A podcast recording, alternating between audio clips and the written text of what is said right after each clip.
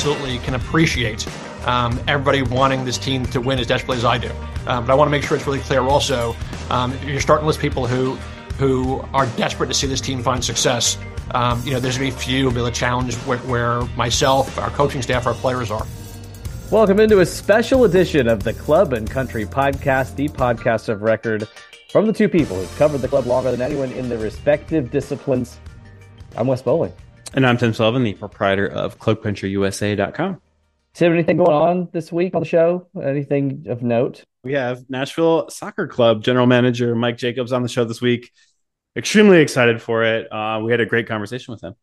It was good. Yeah. Our uh, third time, I believe, having him on in the history of the podcast. Always great to calibrate with him before the season. But of course, Tim, there were also lots of um, open items, open conversations from mm-hmm. last season, from off season, and and it was great to to catch up with him and uh, really hear his side of the story. And as usual, he's he's very thoughtful about it. You know, I don't agree with everything that he said. You probably don't mm-hmm. either but there's most of it, if not all of it, resonates, even if we kind yeah. of see a different side of it. I think he is an extremely thoughtful person, and, and Nashville SC supporters, I think, will be illuminated by uh, by what they hear today. Yeah, absolutely, and I I believe he he comes into a tie for the most common guest on on the Club and Country podcast, and the person that he is tying is somebody that we that we asked him a, a pointed question about, which is Dax McCarty and, and his departure from Nashville Soccer Club, and um, I, I'm spoiler alert you are not going to get the full and in-depth and every single question answered story but i think hearing mike's side of it you you understand where the club is coming from and that's something that um, you know we've talked to dax a lot as well and and i think fans will will get at least a little bit better understanding of of the club's offseason build and how all the pieces fit together and why some of the decisions that were made even ones that aren't popular had to be made. We asked pointed questions and in the case of Dax, Mike did not answer the question as directly as we would have liked. And then, as you're referencing, he answered the question through other answers indirectly. Mm-hmm. that, yeah, that that points to that approach of getting younger. I think you know we could talk all day about this. One more point I'll make before we get into a couple of really special announcements. I think that the offseason mandate in 22 heading into 23 was pretty clear, right? Get faster on the flanks and yeah. and We've, we've asked Mike what was the mandate this year, and it was clear get younger, get deeper, which makes sense, right? I mean, you're talking about a Nashville team that was on average three years older than the opponents that it played last year. Yeah. And when you see Dax McCarty go out the door, Fafa Picault go out the door, you're not going to look at them and say, well, they were, you know, used up. No, they they still have legs. They still have the ability to thrive and probably will this year. But you had to get younger legs that can go. 40 games, right? Yeah, absolutely. And it's not even necessarily just getting younger legs, but it's um it, you know, if if getting rid of a guy like Dax McCarty allows you the ability to have the budget to get two guys who are younger and not as proven in similar positions, that's the sort of depth that you need to be able to get because um, you know, in in like you mentioned, in 2022, you saw that there wasn't enough speed in this club. In 2023, you saw that there wasn't enough depth in this club to play as many games as they played last year. And guess what? They're in CONCACAF Champions League. That's CCL, not CCC. Uh, they're in that competition as well this year, and and we have historically seen clubs that participate in that competition run out of legs by the end of May. and I think Nashville SC not only doesn't want to run out of legs by the end of May, but they want to have a chance to not only compete in CONCACAF Champions League, but compete for a, a, home playoff match, for example, and compete for Leagues Cup again this year. Those are things that you can't do unless you have good bodies and really, really plentiful bodies as well. At the end of the interview, come back and, and I'll tell you one thing I found really thoughtful one answer I found somewhat unsatisfying. And then, you know, we can wrap up our thoughts on the Dax McCarty saga. Uh, but first, Tim, ML Rose, of course, the sponsor of the show, tremendous Charlotte Avenue location, 8th Avenue, Capitol View, Mount Juliet, with more on the way, the place to gather for burgers and drinks before a match, especially that 8th Avenue location before heading to Geodis Park. Yeah, and oh, man, it is insane how close we are getting to the season already. If it has felt, you know, since the day that that Orlando match, that second Orlando match ended, that we were months and months and months away. And I guess at the time we kind of were, but now it still feels like we're months and months away, but we're about a month away from the season beginning. And that, that location is not only going to be the place to watch away matches. If you want to watch the match in the Dominican Republic, ML Rose will, will have a way to get it on for you. But even more importantly, if you want to watch matches at Geodis Park, what you should do is at least 14 minutes and 20 seconds before the match kicks off uh, finish your final beer at ML Rose, which is your final of of uh, X. I will not I will not prescribe to you how many beers you should be having before a match, but give yourself 14 minutes and 20 seconds to walk over to Geodis Park, and you'll be ready for for kickoff. You'll be ready for the for the guitar riff before the match starts. If you if you leave about 40 seconds earlier, and and you'll and you'll be uh, you'll be in the right frame of mind to enjoy the the uh, the best you can get out of a Nashville SC match. ML Rose, the place to go before and after matches. But Tim, for the longest time, when we're talking about having a beer at ML Rose, I've had to refrain from giving the free shout of the beer that I almost always have at ML Rose. No more.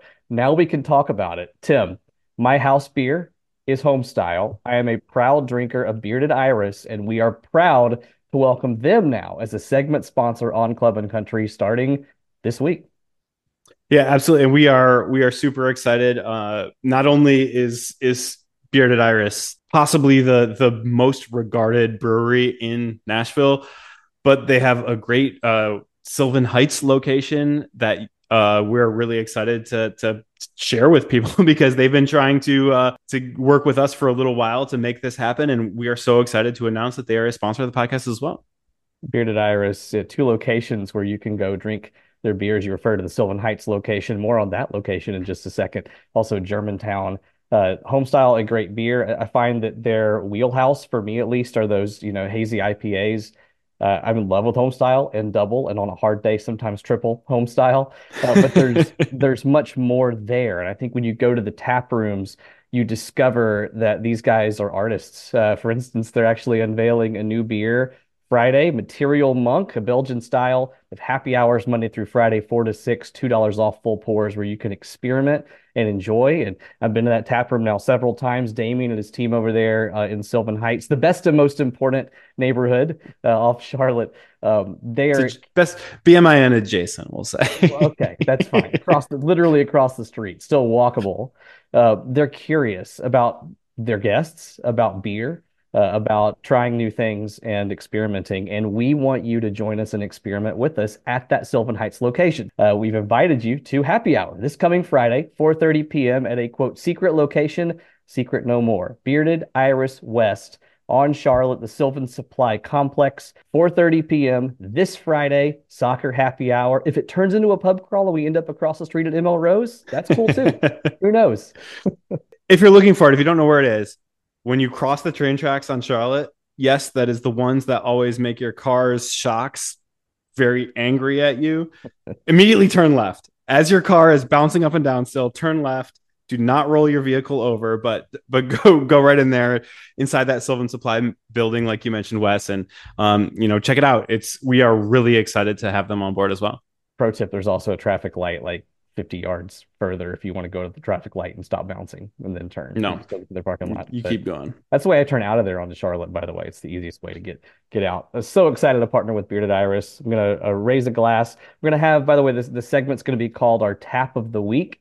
Of course, because we wouldn't have a segment without a double entendre. The tap of the week being the beer of the week that we'll discuss uh, that's made by Bearded Iris, but also a touch by a Nashville SC or other player that stood out to us in a given week. So we'll start that next week as we look at maybe last year or other taps until we're ready to get. I've got one. I've got one in mind, and it's from from longer ago than last year, but I've I've already got it working in the dome here. Is it Dax McCarty? Everybody's everybody's nope. Everybody's gonna have to wait. They're gonna have to wait and find out next All week. Right.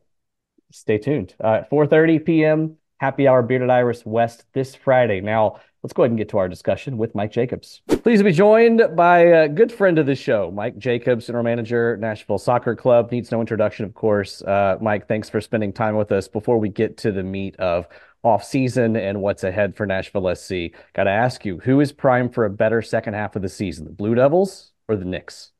Now I, I look at Tim. I, I feel like uh, it's like a drinking game whenever, whenever someone mentions those teams. So um, uh, I'll, you know, I'll, give my think, water here. I think both both those teams are probably positioned pretty well for the stretch of their seasons. Water, sure. That's what it is, Tim. I'm sure. Um, yeah. Got a water bottle full of vodka over here. a lot of great topics to, to get to today, and, and eager to look forward to 2024. Talk about preseason and and all that. But first, do want to look back quickly because I think the topic, Mike, that, that's been discussed this week in the Nashville conversation uh, and last week as well was, was Dax McCarty's departure. You know, he agrees that an offer was made last year, that negotiations took place. He acknowledged on his podcast, MLS Journeyman, of course, this is a business.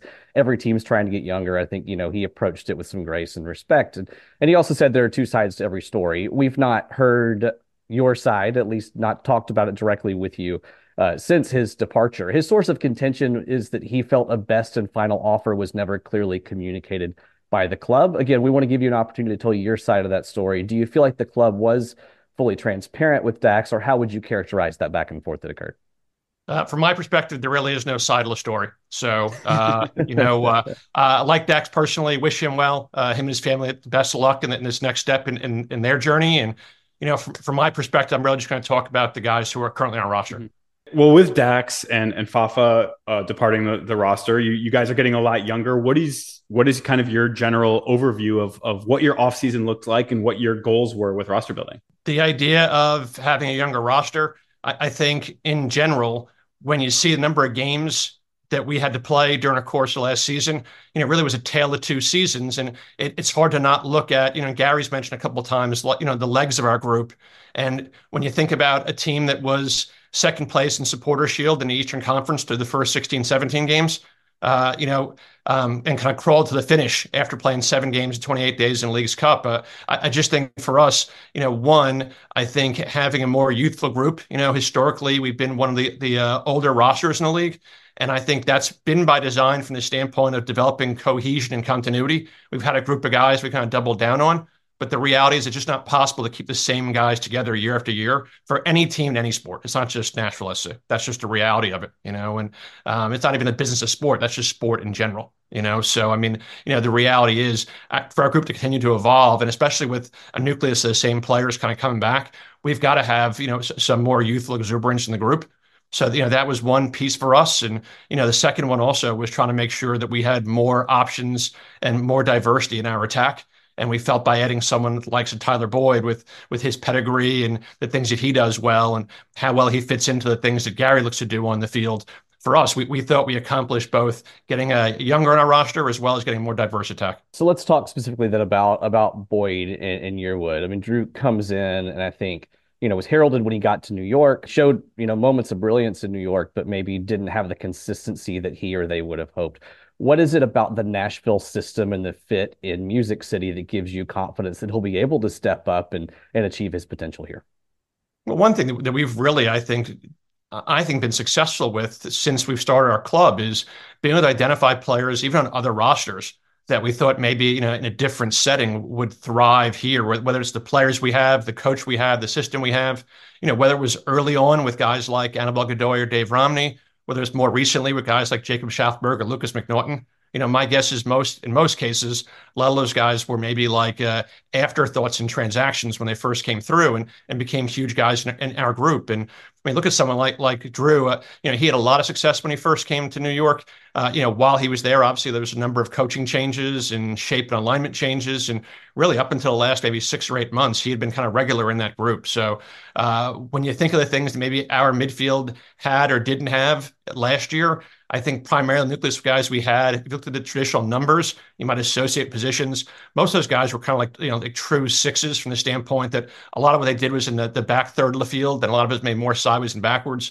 I think for us, the feeling was we need to get more progressive and we want to try to do out of midfield and adding someone who we thought was more like a true box to box type player and Dru, someone who could, get connect to combine with the front four, someone who's already shown not only in, in their career, but specifically in our league, the ability to chip in with goals as well. Uh, it was something that we thought was needed in our midfield, and we're really happy to add someone of Dru's caliber. We will not uh, beat the Moneyball thing to death over this, but the way you kind of described his trajectory in Harrison is is kind of what you talk about a lot, which is a distressed asset that you think is more valuable than it is than it is currently seen as, maybe in the in the broader public. Um, how does how does Dru fit into that? And it seems like Tyler is kind of the opposite end of the spectrum, where he had an outstanding year in LA, but um, for you know for whatever reason you guys were able to make the deal to get him. Yeah, in both cases, you know, they were players that the other club was willing to move on from. Uh, you know, I, I, think too often, and, and, you know, truth be told, I think the idea of like like winning the deal sometimes that's made more with the fans, uh, the media, um, you know, video games from the standpoint of like you know, you know who wins out for one or the other. It's actually okay when both sides do well. You know, for us, I think you've seen some of these clubs, whether it's Red Bulls with Dru or LA with with Tyler. If we can give them something they're looking for and we get we want, I'm not really too worried about like what ends up on the other side of the trade. You know, for us, as long as we get the guys we like, I'm pretty happy with. And and Tim, to your point, I, I think we've made a you know we've made a, a living off of, of getting players maybe who you know, in, in, in lack of better terms, have been undervalued in the place they were. Maybe needed a new setting. And, and you know, we talked before, and I mentioned about Dru specifically. Maybe being somewhere in a different system with a different coach, different teammates. You know, just just kind of felt like kind of fit what we're looking for. Yeah, I do agree. In Tyler's case, I mean, he's much more high profile from the standpoint that you know he was, you know, he was the leading scorer for the Galaxy last year. You know, I mean, I, I can tell you 100 percent like he was not a player they were looking to move on from. You know, mm-hmm. uh, you know, I think for whatever reason that helped them from a standpoint of being able to create some roster space or cap space. Uh, you know, you know, less worried about what they had to do on their end, and more for us.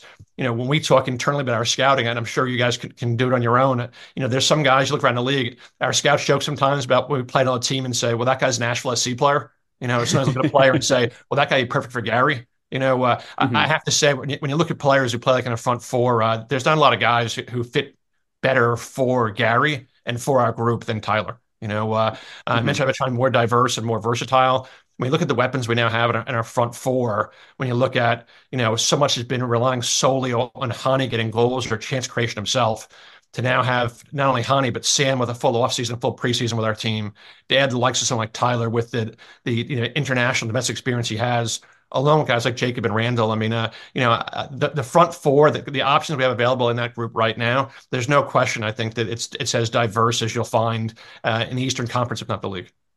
Yeah, I mean, you say you're not concerned about winning the trade, but I know you're on that NBA trade machine every day, looking to looking to get the best players to the Knicks.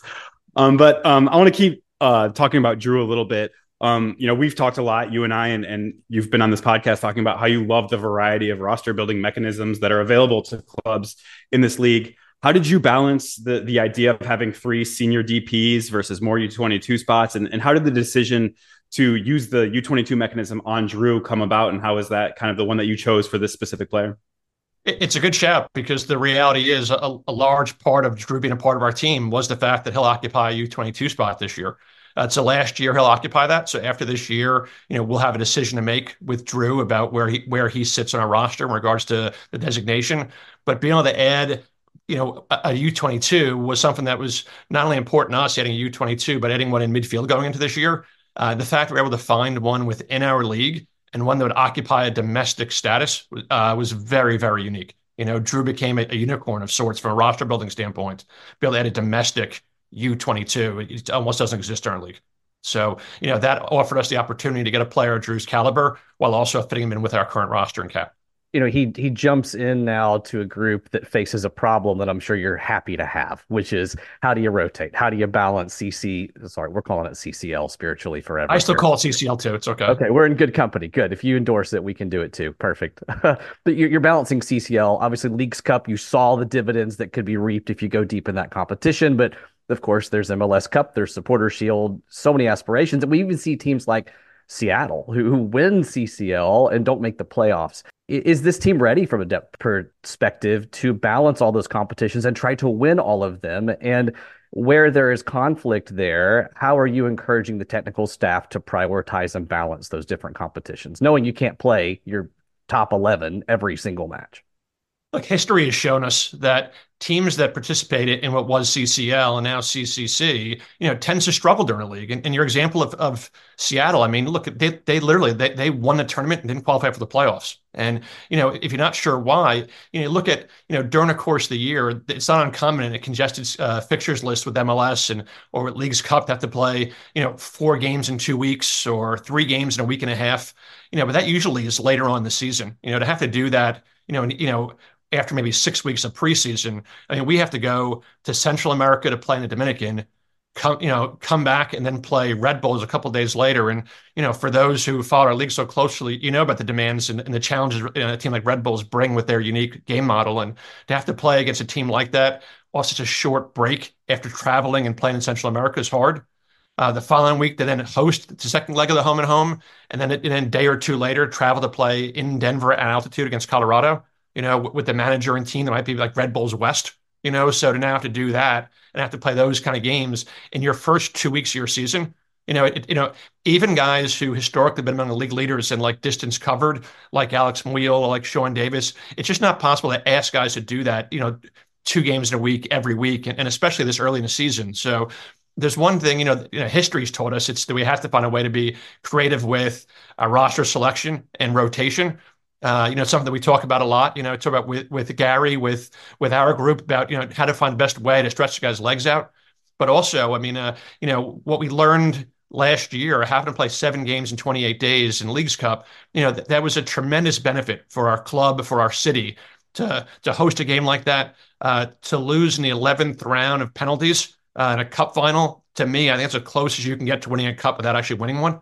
You know, uh, but what I would say is sometimes, and it's it's it's cruel, and you know, it's uh, you know, it's, it's you certainly don't want to wish anyone uh, uh, struggling or you know, you know, not having success. But you know, sometimes you have to go through that kind of adversity, those kind of challenges before you reach the apex and before you, you hoist a cup. And you know, for us, there's one thing we learned from the experience of last summer and how it affected the second half of the season for us we've got to make sure that with our rotation, it's not just having enough bodies, but it's making sure it's the right combination of players, having the right uh, combination of days off, making sure that they're fresh. And you know, in sports like like basketball, load management's talked about a lot. In sports like baseball, there's reasons why pitchers rotate, you know, five days in between games. Mm-hmm. You know, uh, it, it's just you know, in a sport like ours, with the distance these guys cover and the demands they have, in a country like ours that's as vast as it is with travel uh, you know, we just got to make sure we're really creative and selective with with who's playing and when. And there are still some roster spots available to to be filled to complete that depth picture and make sure this club is girded for all these competitions. You know, Gary Smith came out and his press conference and said yes, but if we bring somebody in, there's a decent chance we might see somebody go out the door in exchange. Would you agree with that insinuation? And, and you know, what what spots are left for you to fill as you look to complete that roster picture this offseason?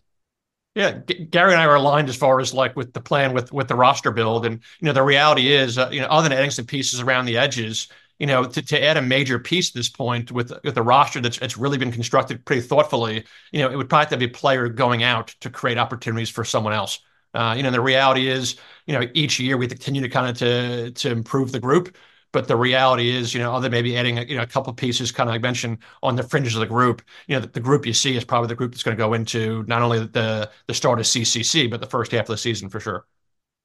Are there other depth positions you're looking to reinforce without naming specific players, obviously you're pursuing, but anywhere where you're like, all right, yes, we've got our our starting, you know, couple of couple of groups here, but maybe we need a fifth center back. Maybe we need X, Y, or Z. Anywhere that that you're just telling yourself, all right, if we can get a player here, we we go from feeling great to feeling awesome about this group. Uh, look, we're always trying to add pieces, you know, around the group. So, I mean, uh, for me to say that there's one spot we're looking for specifically be unfair to the guys we have here now. So, I, I, feel pretty good with the guys we have, and I think you'll see in the next week or two some other pieces being added to kind of freshen that up as well. Well, so as we look at at kind of maybe continuing to build depth. I, I, wanted to look actually back at, at last year a little bit. I think it was probably the first year that, I mean, fans are never going to be satisfied unless the club wins MLS Cup every year. But I think it was the first year that there there was some real um, large scale dissatisfaction, at least large scale dissatisfaction that I didn't immediately dismiss out of hand. But do you think that's fair, um, especially as you mentioned um, when we first started here after the after the Leagues Cup? the, the team kind of faltering there. Do you think that was it's kind of fair that that fans look at that and say, "Hey, man, that's not where we thought this was going after those first 16 games or so"? look, we have a responsibility to perform for our fans, and and I really appreciate the fact that so many people care about the success of this team. Uh, you know, I, I want to be a part of a group where people care about our team that much.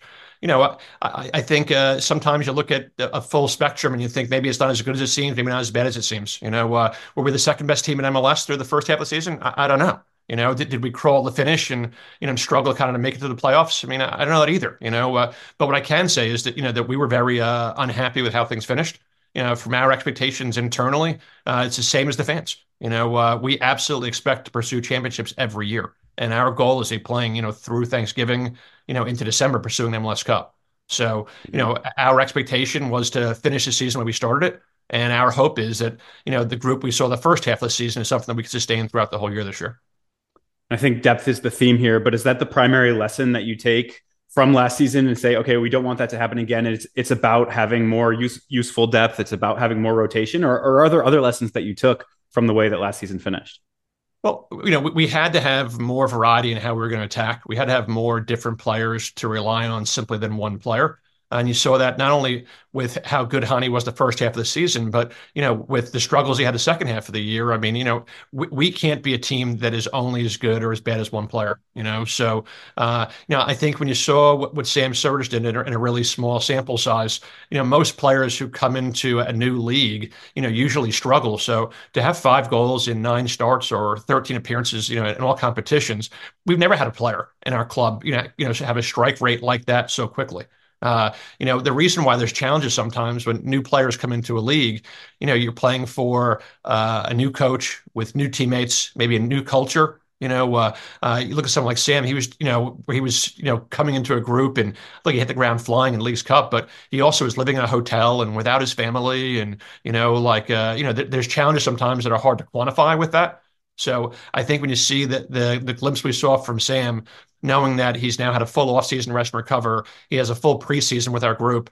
You know, we had our fitness testing the other day, and you know he had the, the second best time on, the fitness test we had. So you know he's one of our fittest players as well. So I, I just feel like uh, you know you saw what happened for, with Hany from year one to year two, and you know without putting pressure on someone like Sam the reality is in our league, you know, when you had the moniker with the, the two letters like DP next to your name, you know, I, I can try to to under promise as much as I want, but the reality is those expectations are going to be there whether I want to or not. And you know, where obviously I want people to look at at each of our guys with uh, understanding, give them time. You know, the expectation to be very high for someone like Sam, and you know, to add someone like like Tyler along with that group.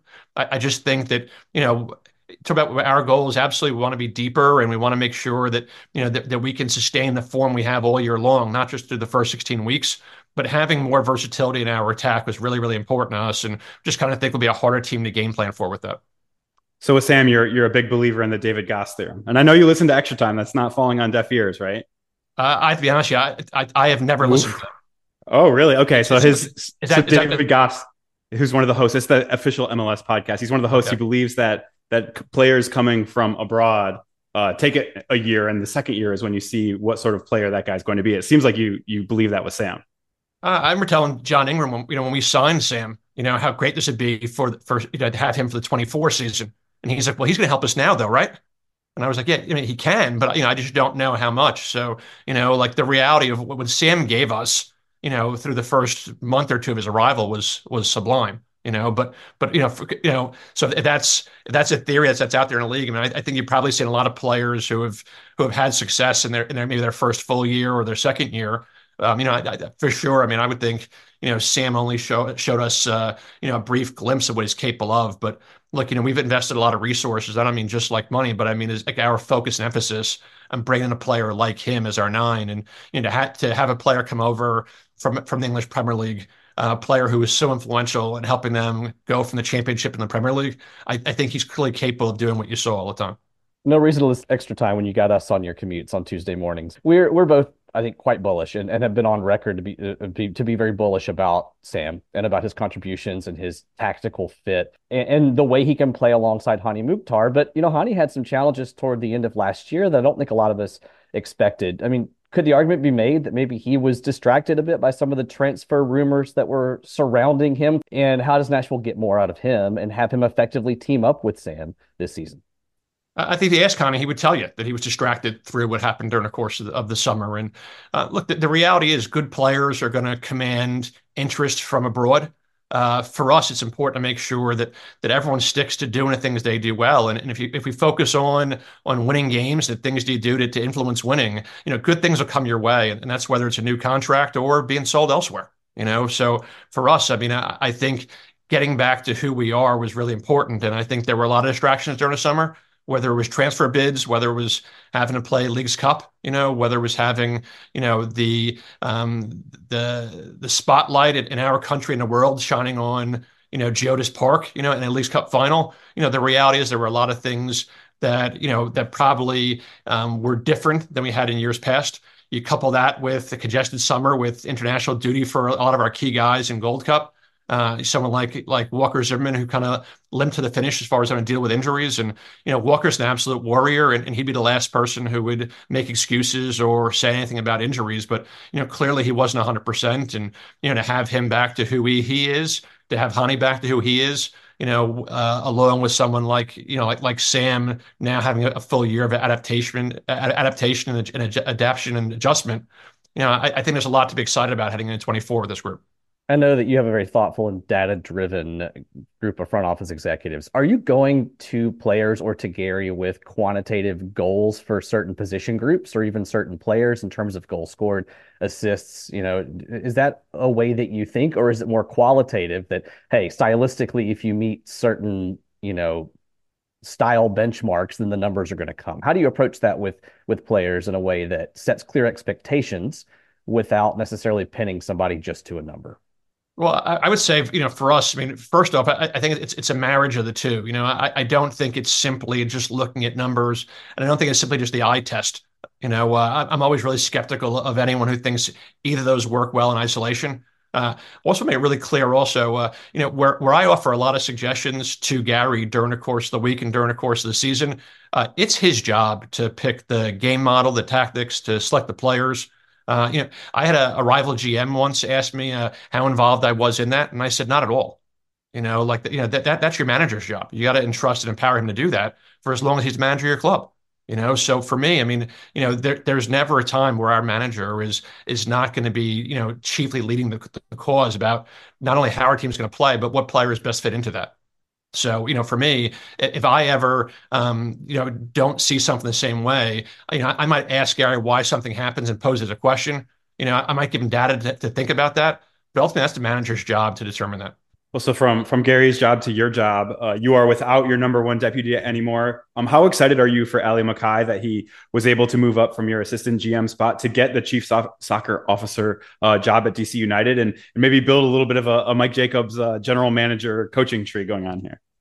Uh, Ally's like family, so I'm really excited for him. You know, uh, he's uh, very well deserving, and he's somebody. Uh, look, at uh, you know, I went over to, to Glasgow, Scotland, and recruited him years ago to, to come to the United States to, to play for me at University of Evansville. So, you know, I, have known Ally for a long time, and you know, I'm really excited to see what he does, um, what his group does there. You know, other than the two times a year that we play DC, I'll be rooting for them and, and want to see them do well.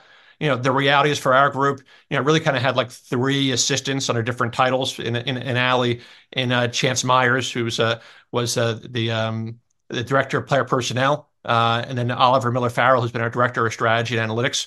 You know, uh, you know, all three of those guys have played integral roles in assisting myself and Gary with things we do off the field. Uh, you know, Ally is someone who I think will have great success in DC, and you know, uh, both Chance and Oliver, as well as in addition our staff, will keep things running really kind of without even skipping a beat our end. When DC is looking is looking for a, a, GM, do they reach out to you and say, "Do you have anybody?" Do they reach out to you just to kind of vet what Ally provided to you guys? What what is kind of the the behind the scenes picture of of how a general manager search happens when a when a you know a historic club in this league is looking for somebody. A lot of times, uh, you know, clubs will use a search firm to help them with that process.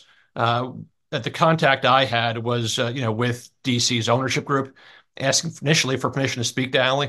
And from our perspective, I was never going to to prevent him from having an opportunity to do that if he wanted to. Uh, and then following that, asking more for feedback for him.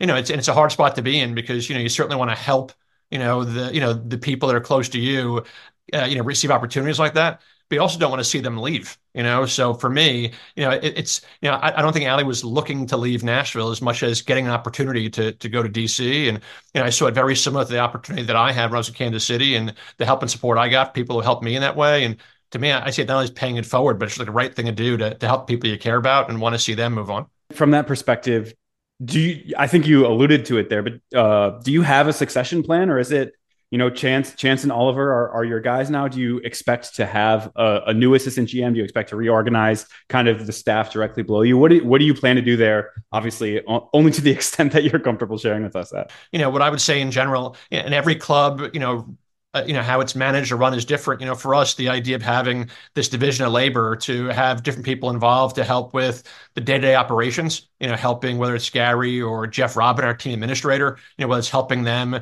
on day-to-day activities at the club, uh, whether it's helping uh, with managing the salary cap and you know roster construction, whether it's helping with scouting. Uh, you know, I, I, don't think it's something that one person can do by themselves. Uh, you know, so to me, to have that level of support uh, you know, I always want to have people around me that, that, I trust and are capable. And I'm not surprised there are clubs are reaching out to members of our group because they've seen the success we've had. Ally is an exception, a positive exception to the rule that you guys have, have set, I think, as a club, which is continuity within that front office. And obviously that extends to Gary and, and his staff as well. And, and when we look at who has succeeded in Major League Soccer, I think there are a couple things that that jump out. And it's clubs who have a level of continuity with their roster building process and personnel and strong domestic knowledge of, of this league and its quirks. You guys obviously have both of those.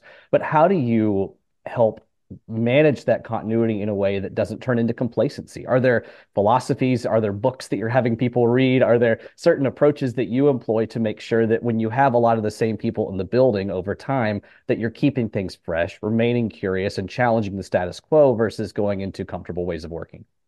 It's a great question because uh, I, I, think you see, especially in the NFL, it's, it's amazing how celebrated uh, like Black Monday is when the season ends. And you know, I remember uh, the media tell me they thought it was the closest thing we have in our country. It's like promotion and relegation you know that like uh, when a season ends and you know the the the firings and mass of coaches. And you know I, I, always warn people to be careful about that because you know which I really appreciate Wes mentioned the idea of continuity and cohesion.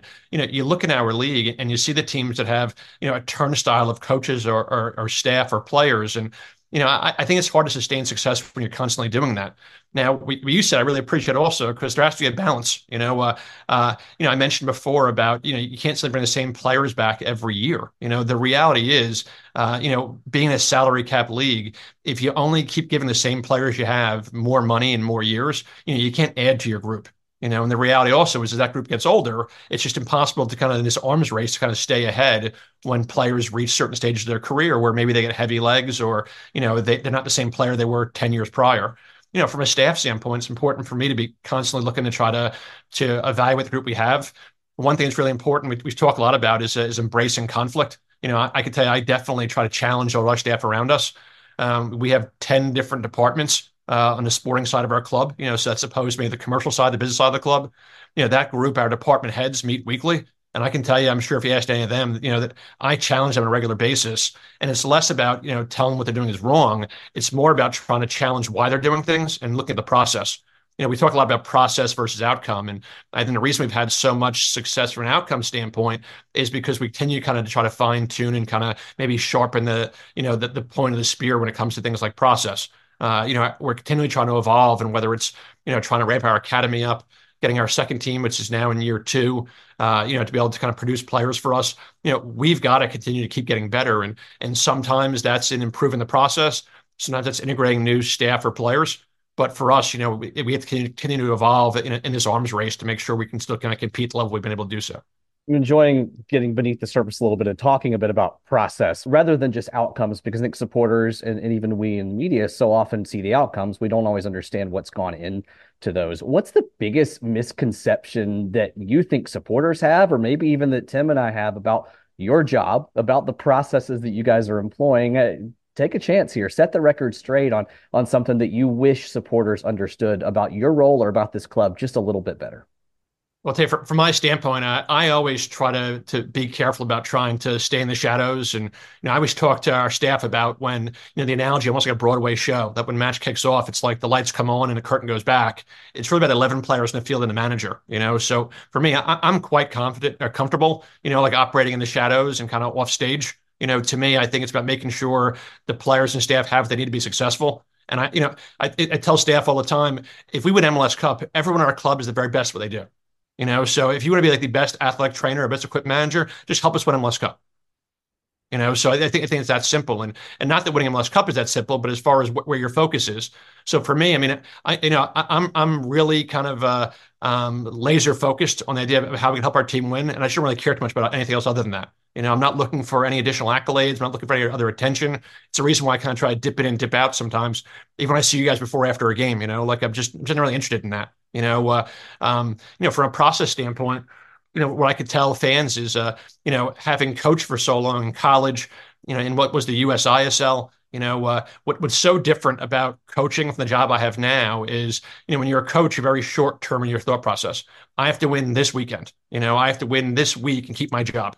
You know, for me, I have to think not only about this week, next game, but next month, the rest of this year, at five years' time you know so you have to be strategic and you mentioned about process you know we have to make sure that you know i, I use the phrase a lot about sustaining success you know uh, you know the idea of us being able to to be in the playoffs uh, you know, uh, Ozzie Newsome used to be the, the general manager of the Baltimore Ravens. I'm not quite sure what role he has now, but you know, he once referred to like the NFL playoffs as like the tournament. You know, kind of like the NCAA tournament. We're one of the only countries in the world that actually has tournaments. You know, usually it's just you know your, your regular season ends, and whoever's the most points is your winner. That's our supporter shield.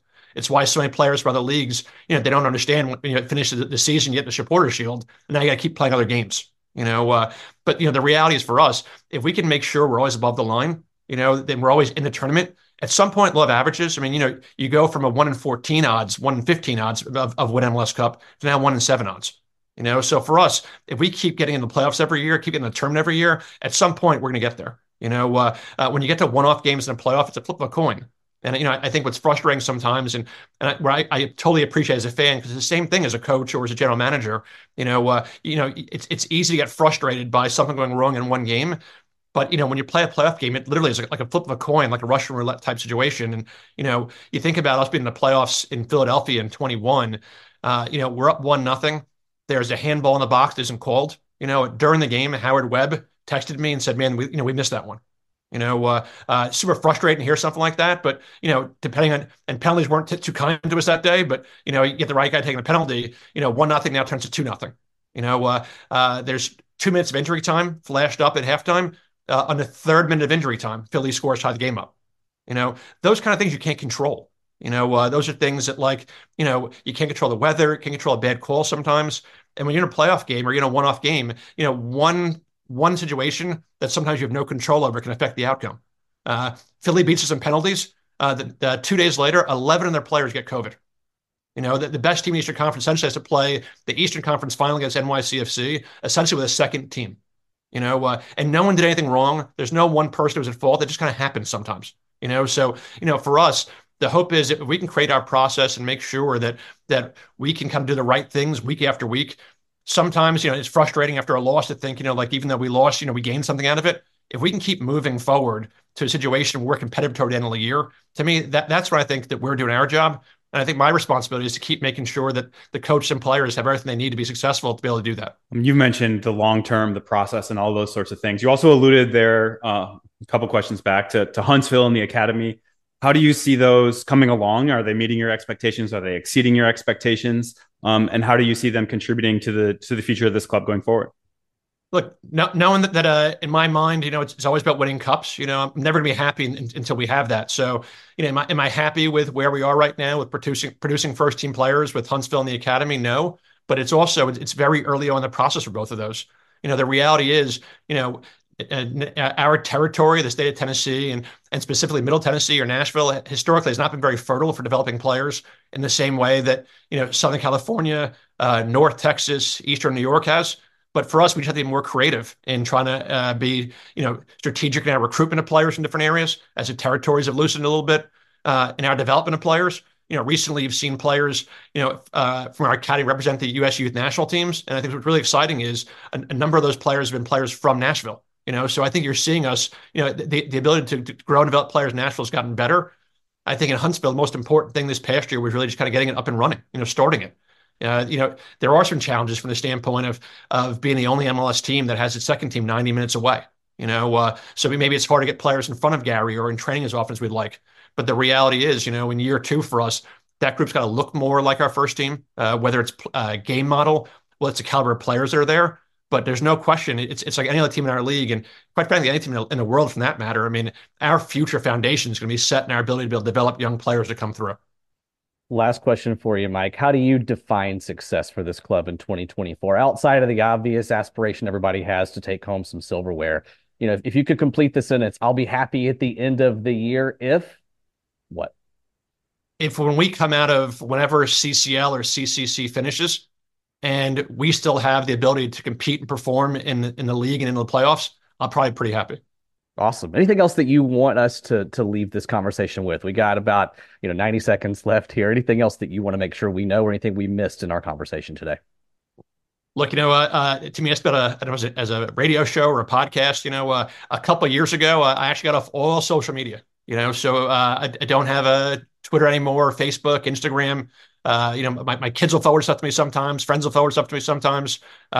you know, what I would say is I, I absolutely can appreciate um, everybody wanting this team to win as desperately as I do. Um, but I want to make sure it's really clear also. Um, if you're starting to list people who who are desperate to see this team find success, um, you know, there's going to be few who'll be able to challenge where, where myself, our coaching staff, our players are. Uh, we think this group's capable. We think we have the things that we need, and and you know, there's some great tests ahead of us. We think there are competitions we're going to have this year, and I think uh, you know it's without being silly and talking about only the strong surviving. You know, I, I think if if we have the ability to kind of to, to navigate these waters, maybe a little better than we had last year, I think there's good things in rainbow for this group. Mike, thank you for once again being generous with your time and insight. Uh, safe travels back and forth to preseason camp, and uh, best of luck for a strong start to the season in all competitions. Thanks, guys. Yep. Thanks, Mike. Tim, there's a lot to unpack there, and we won't go through every answer and talk about everything because we want our audience to to unpack it a little bit with us. So, tweet at us. Tell us what you thought at Club Country USA at West Bowling TM. What were your broad takeaways, Tim, from the discussion with Mike? Yeah, obviously we know Mike really well, and, and quite frankly, he knows us really well. It's it's not it's not necessarily like a boxing match where we're dodging each other because Mike is is very honest with us and and we are very respectful and and know what he is not going to be willing to answer. And I, I applaud you for asking him a question uh, about Dax, pretty a, a, fairly pointed question, even though we knew he was going to have to kind of decline to give a, a meaningful answer necessarily to that. But um, I, th- I think what we learned from Mike is that um, he's gone from wanting Nashville SC to kind of be a project where he gets to play around and figure out some moneyball answers to some questions, and and he's still doing that. But now it's about saying, okay, how how do we use these moneyball answers to to do the maximum for this club, not just for this upcoming year, which has kind of been the mandate for the first four years of this club, but but for the future, how do we turn this into a long term project? And there's no disrespect to guys like Dax McCarty or Fafà Picault or, or some of the other guys who have departed this club. But at this stage, it's about okay, we can't just be the most experienced club in Major League Soccer and say this will get us through this year. It's about building for the future as well. And that was the thing that I found interesting. I mentioned I would discuss something I found thoughtful, something I found a little unsatisfying, and then weigh in on the Dax deal. But that was the the thing I thought was I thought was thoughtful, that's redundant, was his discussion of that continuum between continuity and stagnancy. You know, mm-hmm. Ally Mackay is off to a deserved position at DC United, which proves, I would say, at least if Ally does well, it should prove that Mike Jacobs can help develop leaders in this sport. Uh, and and strong front office members that can go ascend. To me, that points to what Mike said in his answer, which is that he's always challenging, always asking why, while also allowing people like Gary, Ally, or you know Chance or others to have some autonomy in their roles and some sense of ownership. And to me, that's the hardest element of leadership in general is yeah. the the balance between control and trust. And I don't, mm-hmm. I don't, sure Mike doesn't always get that right because no leader gets it right every single time. But I found it interesting that the idea that that it's it's harder to be complacent when you're letting your people generate for you rather than dictating down from the top. And it seems that this consensus based environment that Mike has developed leads to challenging each other without regard to the direction on the org chart. And mm-hmm. while that doesn't always pay off with ideal personnel decisions, I mean, do I believe Gary Smith was consulted on Ake Loba? Yeah, I do. Uh, was he really the ideal Gary Smith player? No. Um, I think it, it works more often than not, and it can point to continuity being more of a plus than a detriment for Nashville SC. Yeah, and that's uh, it, you always have to balance both of those factors as well, right? You you know what you believe to be right, but you also do have to go and and trust the other people in your organization. It's uh, you know we're adults. It's something that you kind of have to learn as an adult to kind of disconnect and say these other people have the positions that they have for reasons they have expertise that I should trust in, and that's something that I don't I, I don't want to you know kind of imply that Mike ever didn't get that, but I do think that when you look at how this club has changed over the past two or three years, it's something that he's embracing as much as he ever has, and um, I, I think in the long run it'll really help for the club. And one thing I'll say, I mean, I, I'll go back to what I found to be somewhat um, unsatisfying. And it was one of his last answers. And, you know, mm-hmm. behind the curtain, we only had about three minutes left with him at the end of this particular answer. And so I, I couldn't push a needle like I wanted to. But, you know, he, we asked him about the misconceptions of uh, people, people have about his role. And it was a pretty long answer. But he got back again to this idea that if Nashville's above the playoff line, it really is a crapshoot in the quote unquote tournament.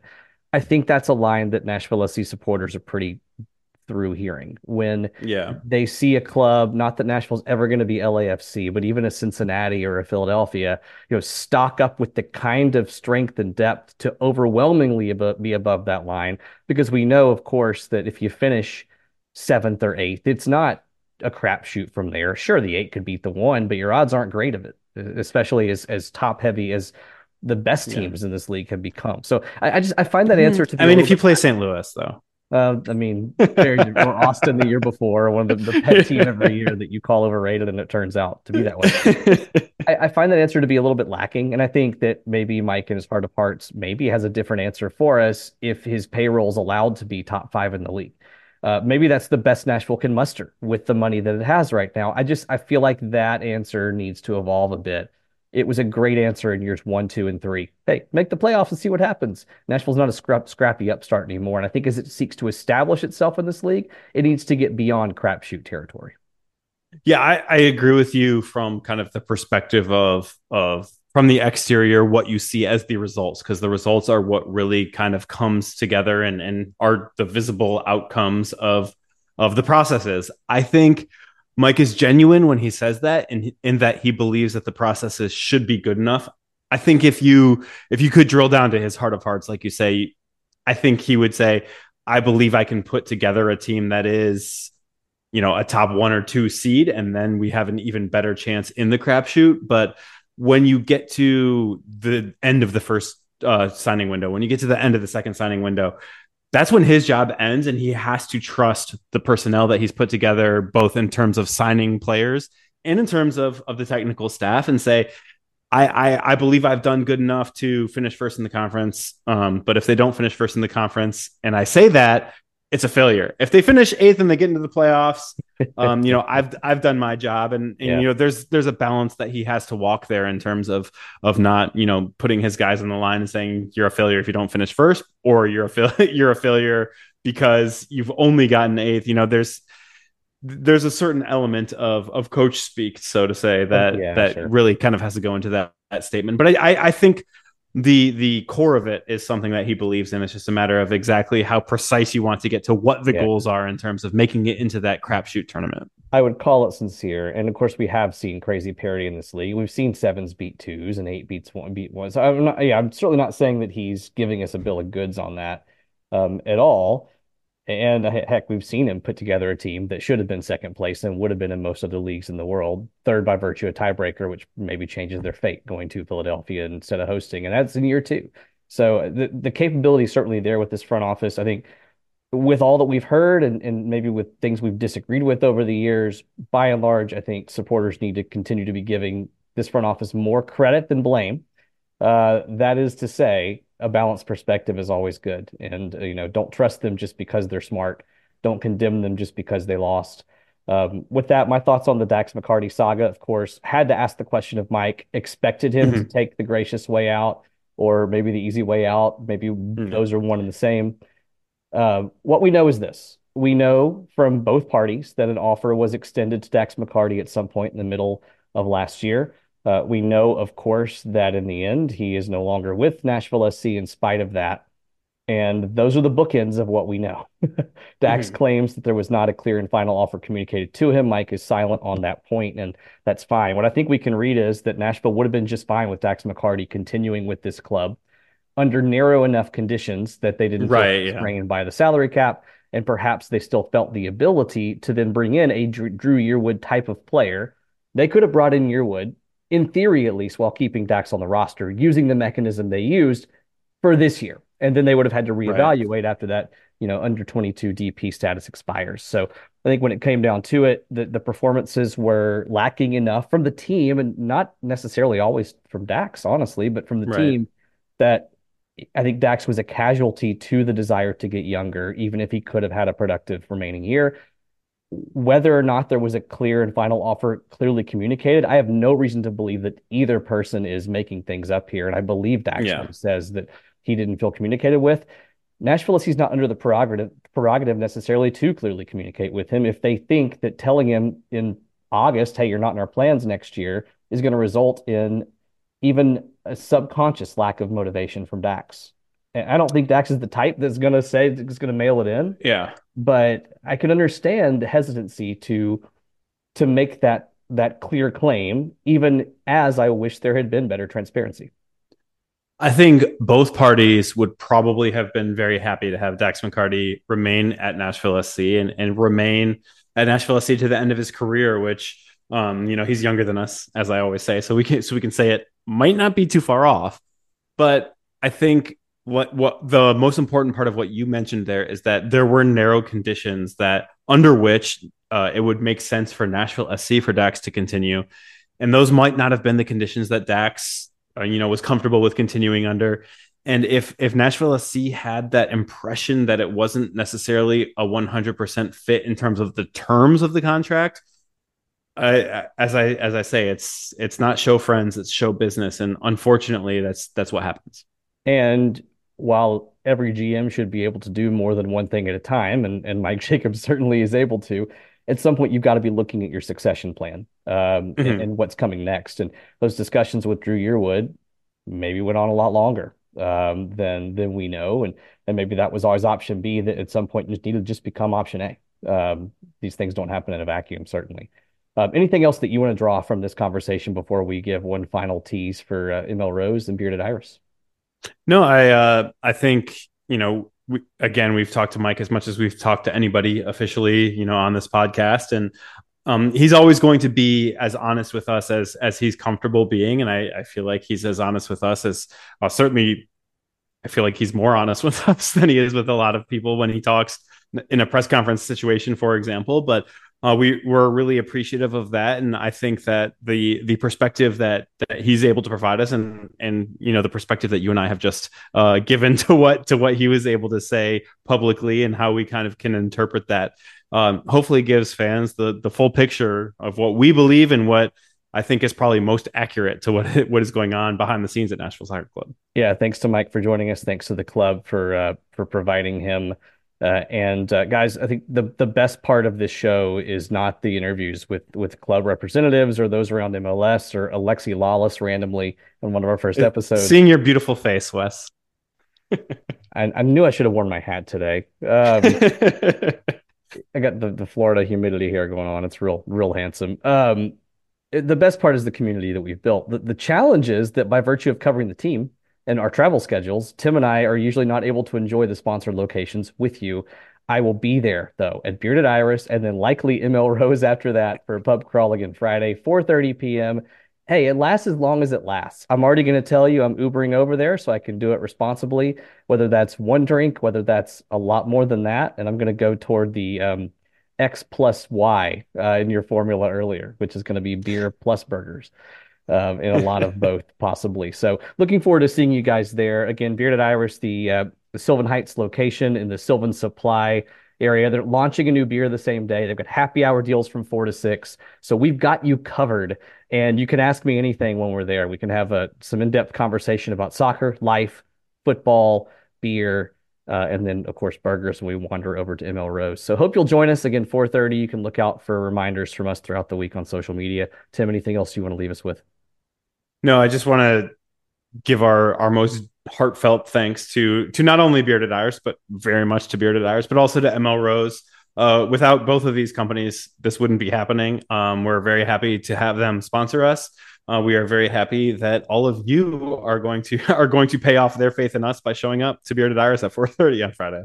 Cannot wait. I've spent the better part of the month out of town, and everywhere I go, I try to approximate the quality of a place like ML Rose. I've still not found a restaurant like it, and I try to find a beer that resembles home style. Uh, a few have tried to come close. None have reached the glory that is the uh, the beautiful, beautiful home style orange, uh, which is close to Tennessee orange. By the way, we'll have to revisit that in, a, in another show. Uh, thanks to Bearded Iris. Thanks to ML Rose. See you guys Friday at 4:30. And if you can't get there till 5:30, that's cool. We'll be there. We're in no hurry. Um, looking forward to it. Braden Gall might even come, and if that doesn't scare you away, uh, then uh, nothing will. Thanks to 440 Sports for the platform. Thanks to Moon Taxi for the music, and thanks again to Mike Jacobs for joining us. We'll talk to you again soon.